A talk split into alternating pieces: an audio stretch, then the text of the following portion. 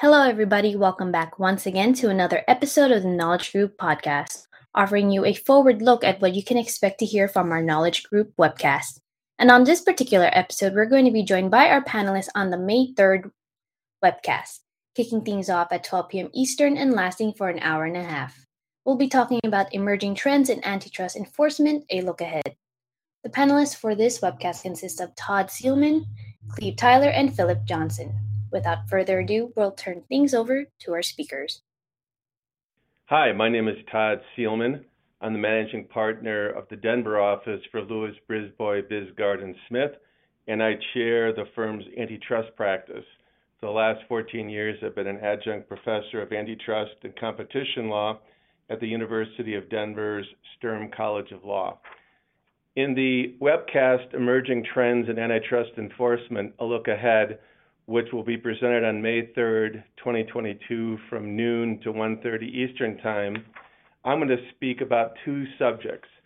One, the current trends in Federal Trade Commission jurisdiction and, and antitrust enforcement, and two, current trends in antitrust government and private uh, antitrust enforcement as to labor market restraints. On the FTC front, I want to talk a little bit about the history of the uh, Federal Trade Commission Act and the historical view of how the Federal Trade Commission has prosecuted cases, and uh, more importantly, today, what is the current shift, kind of a critical shift in my view, of the uh, Federal Trade Commission's jurisdiction and directional enforcement actions. On the government and private antitrust enforcement as to labor market restraints, Again, I want to give a little historical viewpoint on how uh, private and government uh, has looked at labor market restraints uh, throughout the antitrust jurisprudence area, and also look at the direction historically of how the government has looked and viewed at labor market restraints, and currently, how is the government prosecuting labor market restraints. And then finally, finish up with how uh, what is the historical and current direction of private party suits in labor market restraints. So it covers a wide swath of information, but I want to always give a little bit of historical context to the two subjects and then talk about historically how has it been perceived in the market and today what is the critical changes that are occurring both with the FTC and its prosecution of the Federal Trade Commission Act and also what's new in labor market restraints. Thank you. We look forward to having you join us for the uh, webcast on May 3rd.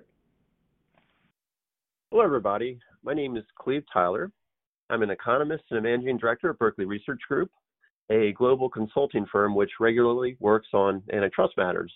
I've worked on antitrust litigation matters for, for nearly 25 years now, I also teach industrial organization to graduate students at Johns Hopkins University, uh, which is a class that focuses on firm behavior when firms have market power, which uh, very directly overlaps with antitrust issues. I've also written an overview of antitrust developments in the United States at Global Competition Review for a colleague, uh, with a colleague for a number of years now.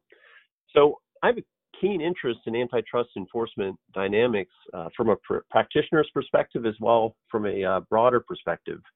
And what's become apparent over the last several years is that uh, antitrust is an area in which change is coming. Uh, the form of that change and the extent of that change is, of course, unclear. So not long ago, few people had heard of the term neo-Brandeisians, and now it's common to hear people refer to a neo-Brandeisian movement. So, what is a neo Brandeisian and what are the implications for antitrust going forward? Uh, I attended the ABA spring meetings quite recently, and the tone of the meetings was very interesting this year. Both FTC Chair Lina Khan and DOJ Assistant Attorney General Jonathan Kanter uh, were both in attendance, perhaps providing the uh, best insight into what is likely to unfold over the coming months and years for instance, the idea and use of the consumer welfare standard, which has been pretty foundational to economic analysis and antitrust over the last 40 years, is being questioned as to whether it is appropriate or not. At the spring meetings, Mr. Kanter expressed that the consumer welfare standard was not really a standard since it's not defined and no one can agree on what it is. Uh, is he right about this? Ms. Khan talked about pushing the law several times and mentioned more than one time that examination of predatory pricing would be a focus, a type of case not recently brought. Uh, another example, the merger guidelines are ongoing, undergoing a review and are expected to be reissued, potentially with substantial changes to them. Uh, what might happen on this front? And of course, all of this is ongoing where there has not been a change in the law. So, are the agencies really going to fare any better in the courts than before, where the same legal standards apply? Uh, what is clear is that there is substantially greater uncertainty in antitrust enforcement than what we've seen in decades. Uh, so, in our panel, we're, we're going to explore issues, and key issues covering much of the waterfront regarding these key antitrust developments in the United States. I hope you can join us for what I think will be a very interesting discussion on May 3rd. Hi, I'm Philip Johnson. I'm an economist uh, with Econ One Research. I've worked for 22 years on various issues in, uh, in litigation in antitrust, uh, intellectual property, class actions. And uh, today I'm going to talk about current trends in uh, enforcement uh, that's focused on DOJ actions. And one thing that we really see going on today is that the, the leadership at the DOJ and the FTC is becoming much more aggressive. Uh, they're going to be looking to, to ramp up, hire more staff. There'll be increasingly challenging mergers, both uh, vertical and horizontal, and also increasingly challenging uh, conduct that hasn't been challenged as much in for quite some time uh, particularly monopolization by dominant technology platforms. So this is really important because it suggests that, that firms who are having a major role in industries need to uh, rethink and maybe adapt their approaches and business strategies, uh, take some proactive steps to avoid uh, coming into conflict with our antitrust enforcers.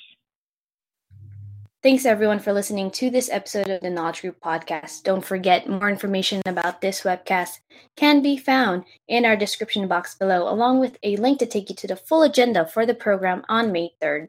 We hope you can join us at 12 p.m. Eastern or register to get a copy of the recording if your calendar is full. However, you choose to listen, we hope to see you there. And until the next time, this has been another episode of the Knowledge Group podcast. Take care and bye for now.